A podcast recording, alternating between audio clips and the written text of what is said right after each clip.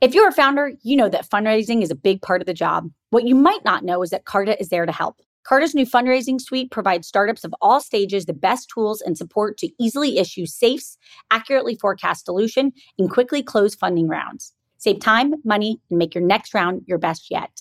To learn more or to get started, go to carta.com forward slash fundraise. That's carta.com forward slash fundraise.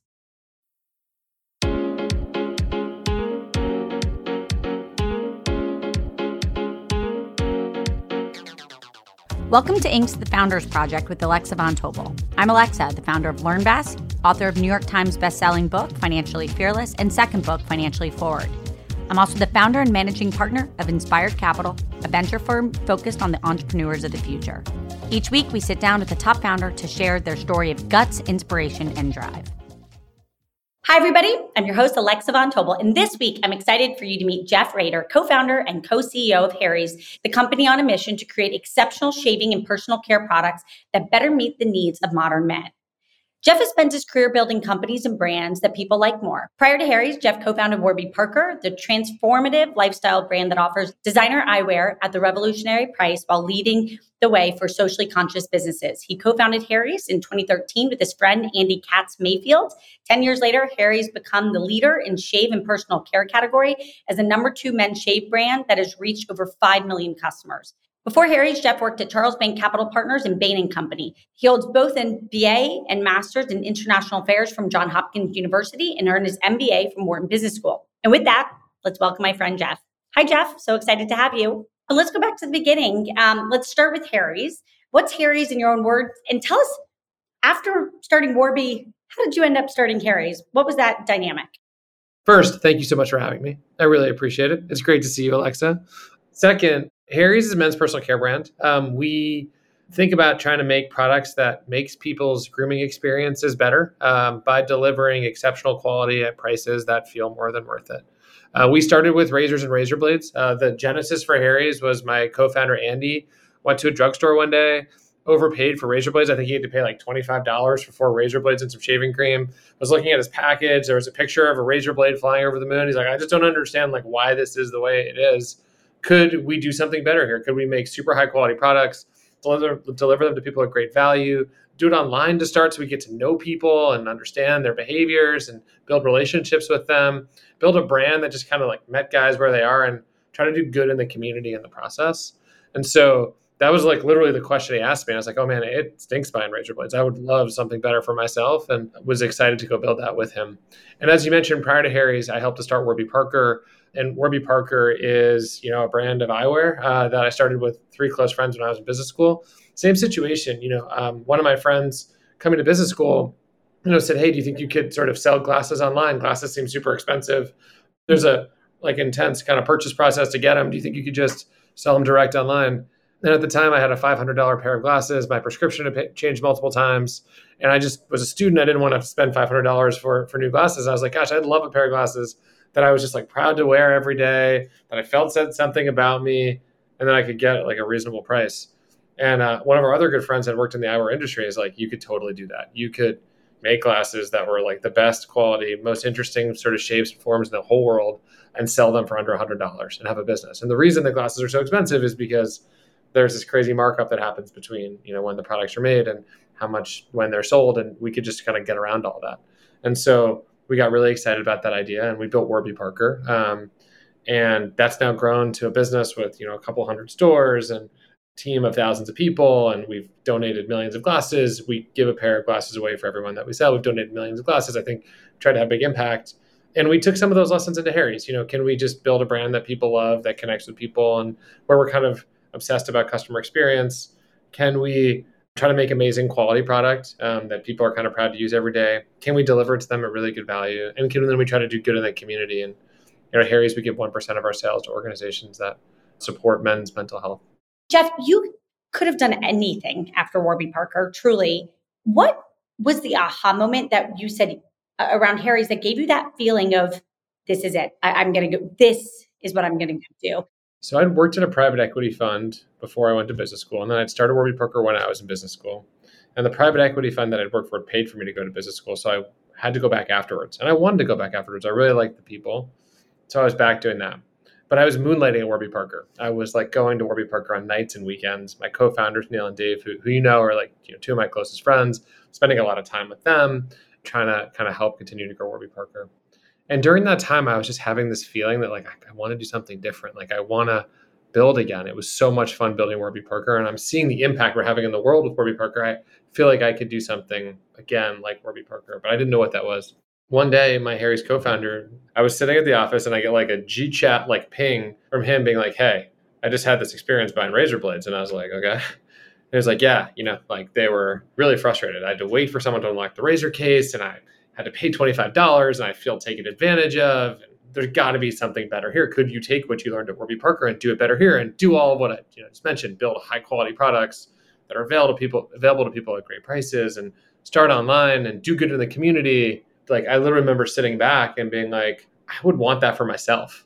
Like, yeah, I want a better brand. I feel taken advantage of. Gosh, I don't, I don't know a lot about razors, but they seem like a few pieces of metal and plastic. I'm they're sure they're complicated to make, Gillette's been telling me for years that they've got all the space age technology in them. I imagine there's like some magic here, but yeah, it just feels like there's a huge disconnect between sort of the cost to make a razor blade and the cost that these brands are selling them for. And I didn't know anything about razors or razor blades or shaving, how any of it worked at that point in time.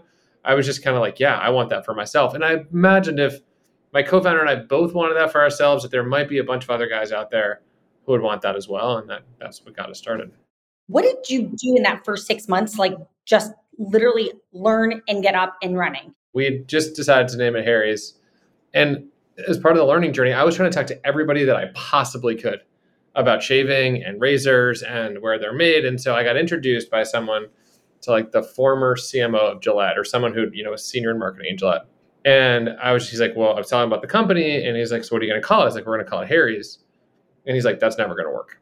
And I was like, what, what do you mean? And he's like, shaving's all about performance, and Harry's doesn't say performance to me. I was like, I know, but like, it, we want to be warm and approachable and meet guys where they are, and like, that's kind of like how we want the brand to feel. And he's like, no, that doesn't work. This is all about performance. This whole category. I was like, oh man, we just made the biggest mistake ever. And then right afterwards, I went to meet with Mickey Drexler, who at the time was the CEO of J. Crew and was on our board at Warby Parker he's like, what are you going to call the company? And I was like, we're going to call it Harry's. And I kind of said it quietly because I had just had this experience and I was kind of like embarrassed about the name. He's like, you're going to call it what? I was like, we're going to call it Harry's. He's like, I love it. It's going to be amazing. And at the time, Mickey had a speaker system that went through all of J. Crew. And he gets on the speaker and he goes, I'm here with my friend Jeff. He's starting a shaving business. It's going to be called Harry's. Like, everyone look out. And I was like, oh my gosh, like, okay, here we go, Harry's. From there, you bought a German factory to handle manufacturing. Yeah. How did you think about that decision? And, and talk about, again, just like laying that first 12 to 24 months, the big decisions that you made. So we started doing a bunch of research into sort of razors and razor blades and like how the business worked and the industry worked. And a bunch of the feelings we had were totally validated. Gillette was like one of the most profitable companies that's ever been built in you know consumer packaged goods. We could still build a business make some money and give a lot of money back to customers and have a viable business like that was great. And then like then we started asking guys okay so in in shaving and shaving with every product in the market ourselves and shaving what matters most to you? And they're like well i have to have a, get a comfortable shave and a close shave and i want my blades to be durable. And then if you can deliver me all those things i want products that are much less expensive than what's out there because i feel like i'm being taken advantage of so I started doing all the research I could on like where razor blades are made and how they're made and what makes a good razor blade versus not good. And I was deep, like late at night one night, deep down like a shaving enthusiast blog talking about where the best double edged blades in the world are made. You know, the blades that you like stick into a safety razor. And someone was talking about this factory in Germany that made some of the best double edged blades in the world. There was another town in Germany that was known for making great knives and had a factory that used to make double edged blades that had switched production to this other factory in Germany that that he thought made even better blades. I was like, whoa, whoa, whoa. There's a factory in Germany that makes better blades than the place where they make the knives in Germany. Like, I got to go understand what that is. And so they had a website. And then I was like, okay, how do I connect in? Like, I want to get to know this company and maybe we could work together. And this could be like the producer that the partner that we need to make these blades. There was no set of LinkedIn connections that could get me to like rural Germany. And so I just emailed them and I said, I'm Jeff. I helped start this company called Warby Parker. We've had some success with eyewear. I think there's a similar opportunity to, to sort of take our model and do it in shave you know, could we, um, could we chat? And lo and behold, someone reached out to me from there and said, I got your email. I know about Warby Parker. I'm interested. Let's chat. And that kicked off like an 18 month process where we got to know them. We signed a deal with them to buy razor blades. Our biggest concern at that time was so we tried the blades. We're like, well, these are good. Okay, like great. All the research that we had done, hearing about these blades, we actually tried them. We're like, okay, these are good. So we have a product that we like. But like we were kind of concerned, you know, could these if we did a deal with them and it, it, was successful, they could just sell the same blades to other people, and then we wouldn't have anything that kind of set us apart. And so we said, hey, like we want to be kind of your partner, and we want you to be our partner, like, and let's kind of go together and in doing this. And in order to, to lock in a partnership where they would not go do that, um, we had to buy a million razor blades. We went to Germany and we met with them and we toured the factory, and it was amazing. By the way, I was like, wow, there's this is way harder than I thought literally make a good razor blade, you have to change the metallurgical composition of steel. You have to liquefy it and then harden it to a place that you can grind the right edge on it. Like it's really complicated. Wow. Like, okay, this is harder than I thought. And we bought the million razor blades. We didn't didn't have the money for it. We signed the deal. We came back to the US with like a contract. We wrote the business plan like on the plane back. And then we went and started to talk to investors and raise the money. And then we were in business. After you raised the capital, what do you think were the next call it one or two really important key decisions that you made that set you up for this much success? I think one was by calling the brand Harry's and wanting the brand to feel like it was approachable. I think we made the decision pretty early in the brand that we didn't want to like pretend that we were experts. Like we're just kind of normal guys who are trying to figure it out just like you are. And so I think that led to like a level of kind of honesty where we're like in vulnerability where we're like, we're on this journey, we're trying to get it right. We want to, you to have a good experience with our products. We're not experts, we're learning ourselves. Like, let's share with each other and kind of be on this journey together. And I think that idea at the at the sort of root of our brand has been helpful. And then I think also as we thought about then the other things like we should just charge like pretty simple and straightforward prices, like ten dollars for a razor handle or like ten dollars for four razor blades. Like just simple rules that guys can understand we're not going to discount or mess around and just like kind of build honesty and trust in that way. Gosh, I think the other thing that we cared a lot about early on was just trying to make customers as happy as we could. I was in an early board meeting and we had all these launch plans that we were like walking through with our board and our board was like awesome. Glad you're going to go acquire a lot of customers. How are you going to keep them all? And we're like whoa we hadn't really thought about that.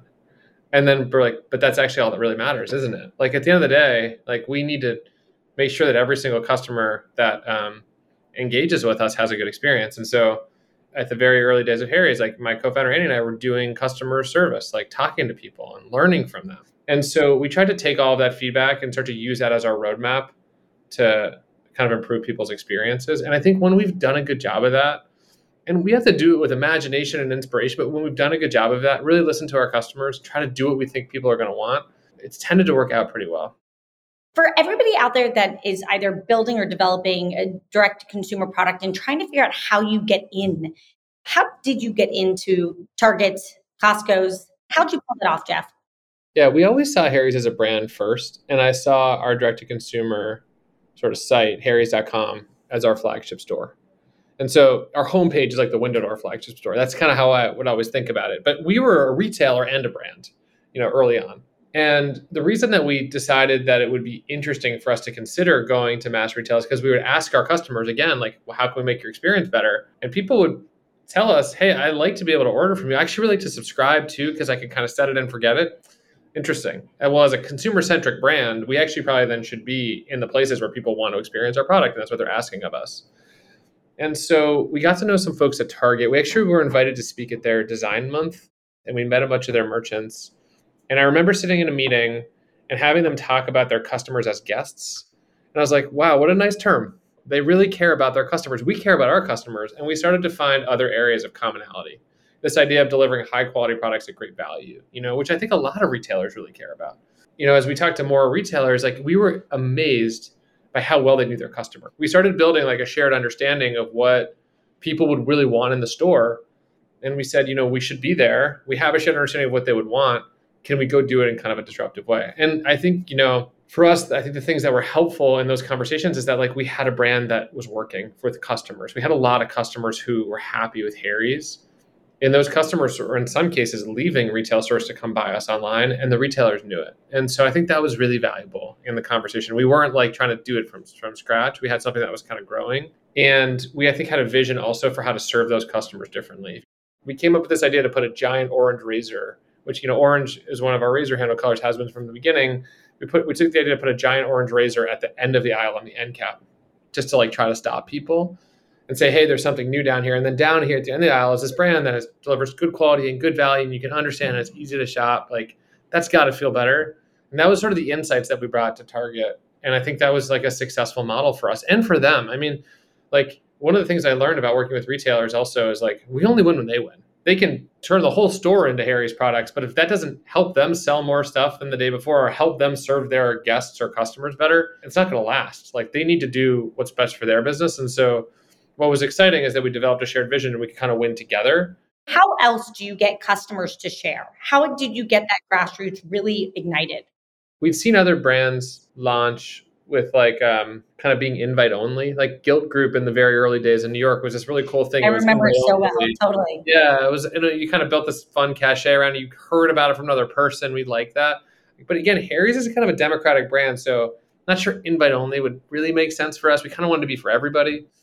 But we said maybe before we launch, what we could do is tell a bunch of our friends about this.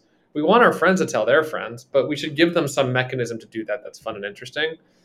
And so we, we created this like kind of two page microsite. The first had a woolly mammoth on it. That's kind of like our mascot. And it said, shaving is evolving. Don't leave your friends behind. And then when you went to the next page, it said, you know, tell your friends about Harry's. And if you tell five friends, we'll give you a free razor. And if you tell 10 friends, we'll give you a razor and some shave gel. And, and by the way, what we were also trying to do is get our product into people's hands so they could try it and then tell them other people how much they loved it. And so it served dual purpose.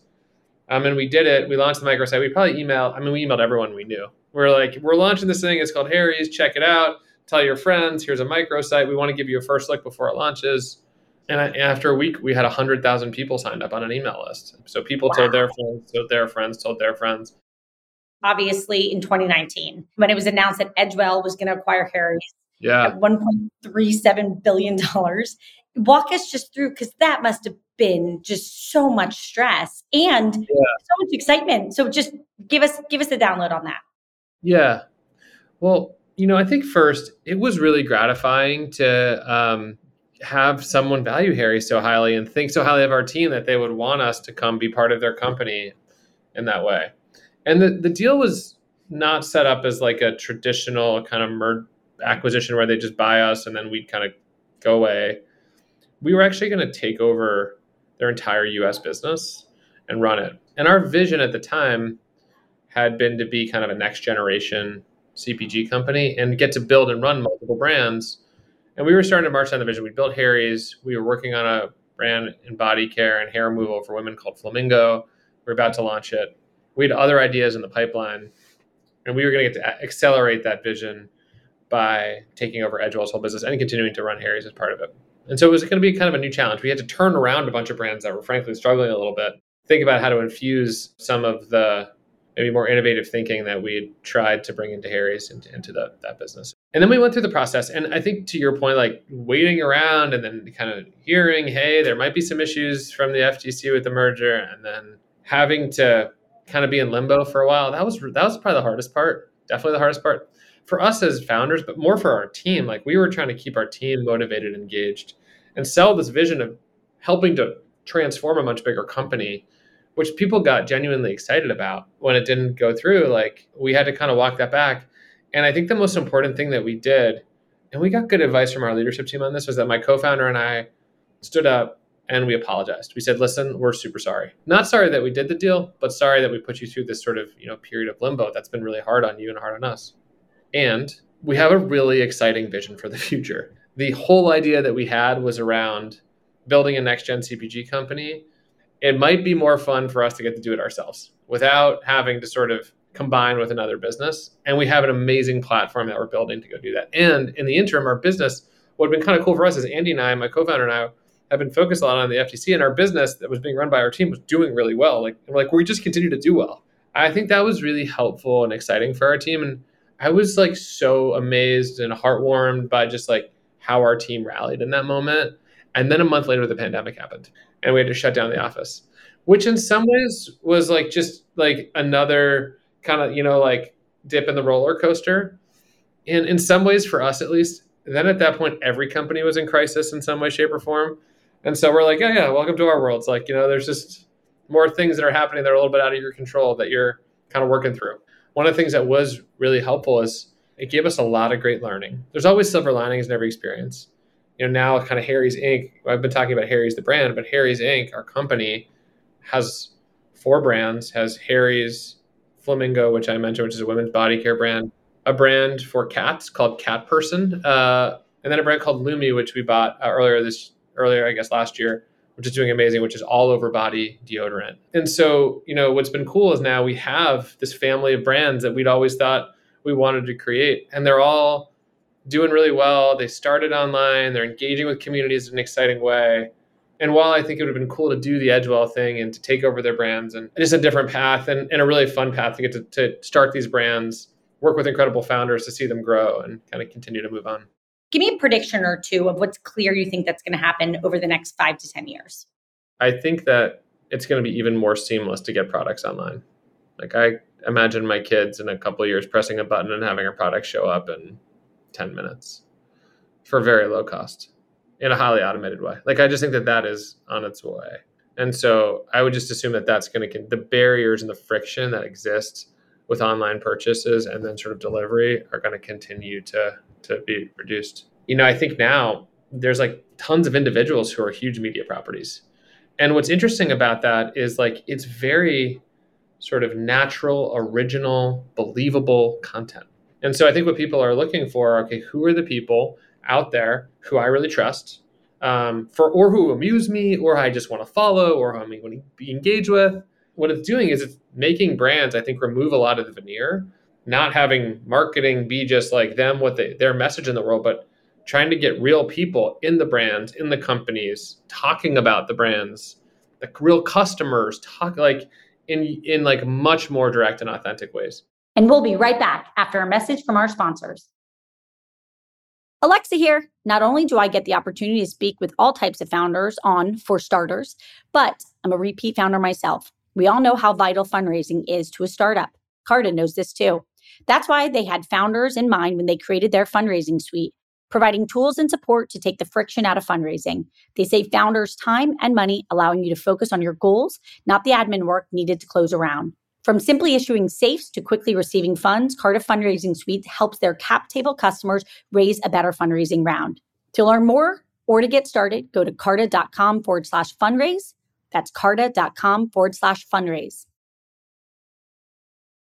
I'm going to transition to you, Jeff. Give us your tips or tricks for how you've learned to self regulate. I think some of it is just like a little bit more toughness, I guess, in some ways. Like sometimes I feel like I should just feel more than I feel like I'll get good news or bad news and I'll just be like, okay. Whereas before I'd be like, oh my gosh, and I make a huge deal of it. And I think just like almost my natural reaction now is like, all right. And then I think I need to work it out for myself. Like, what does this really mean? And what are the implications and what are the next steps? I walk to and from work every day, um, and I usually try to like just kind of think during that period, and I find that really, really, really helpful. It's also great to have a co-founder who I can talk to. Like you know, totally. sometimes I'll give him a call on my walk and just be like, Andy, like we got to talk through this, and I always feel better after those conversations. Um, just being able to kind of talk it out with someone and have someone problem solve together, empathize, etc. What's interesting, I didn't realize about being a founder. I'm not sure if you you feel the same way you're like kind of under a microscope and people are constantly trying to gauge like am i happy? Am i sad? Am i having a good day? Am i a bad day? What does that mean for the company? Like and i try to be as open as i can with people about how i'm feeling but in a way that they understand it. So i might be like hey i'm having a tricky day. This is something that happened. It's gonna be fine but i'm working through it. I love this fact about you. You were raised by a single mom so was i who started a company when you were 11 what gift do you think that gave you today that now that you're older and have kids and can look back in the mirror, like something special that left on you? What was it? I think what I didn't really appreciate about my mom, I just saw the stress. And as you know, starting companies is stressful. So stressful. So stressful, especially when you're like not, and for her company for a while, the destination was a little unclear. That also like compounded and added financial stress, not just for her, but for our whole family. And I also saw it be all encompassing for her, which also seemed like she's working all the time. Like, why would you want to work all the time? And I think that when I took a step back and thought about it, the thing that I missed that I try to take forward for now is that she loved it. You know, I think about that a lot. I'm like, while it's stressful and hard and there's good days, bad days, like I am really happy, you know, in general. Like I get to work with pretty amazing people and I think we're having impact that's positive, um, and get to kind of chart our own course and have something that I care so much about. And that's cool you and Andy um, were both interns at Bain and really good friends, and then obviously jumped into being co CEOs. Give us just like the one tidbit for anybody out there who's thinking of co founding something with somebody, like your best piece of advice. I would think of that as like an incredibly important relationship in your life. And one where you should be comfortable. One, have like total trust with that person. It was great to start a company with Andy because I'd known him for a long time and I like totally trusted him. I think two, being able to give each other lots of feedback early on.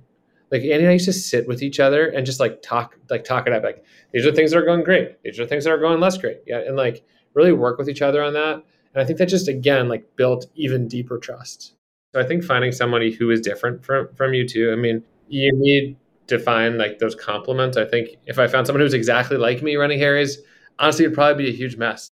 I wanted to just ask, what motivates you today? What what do you think's driving you?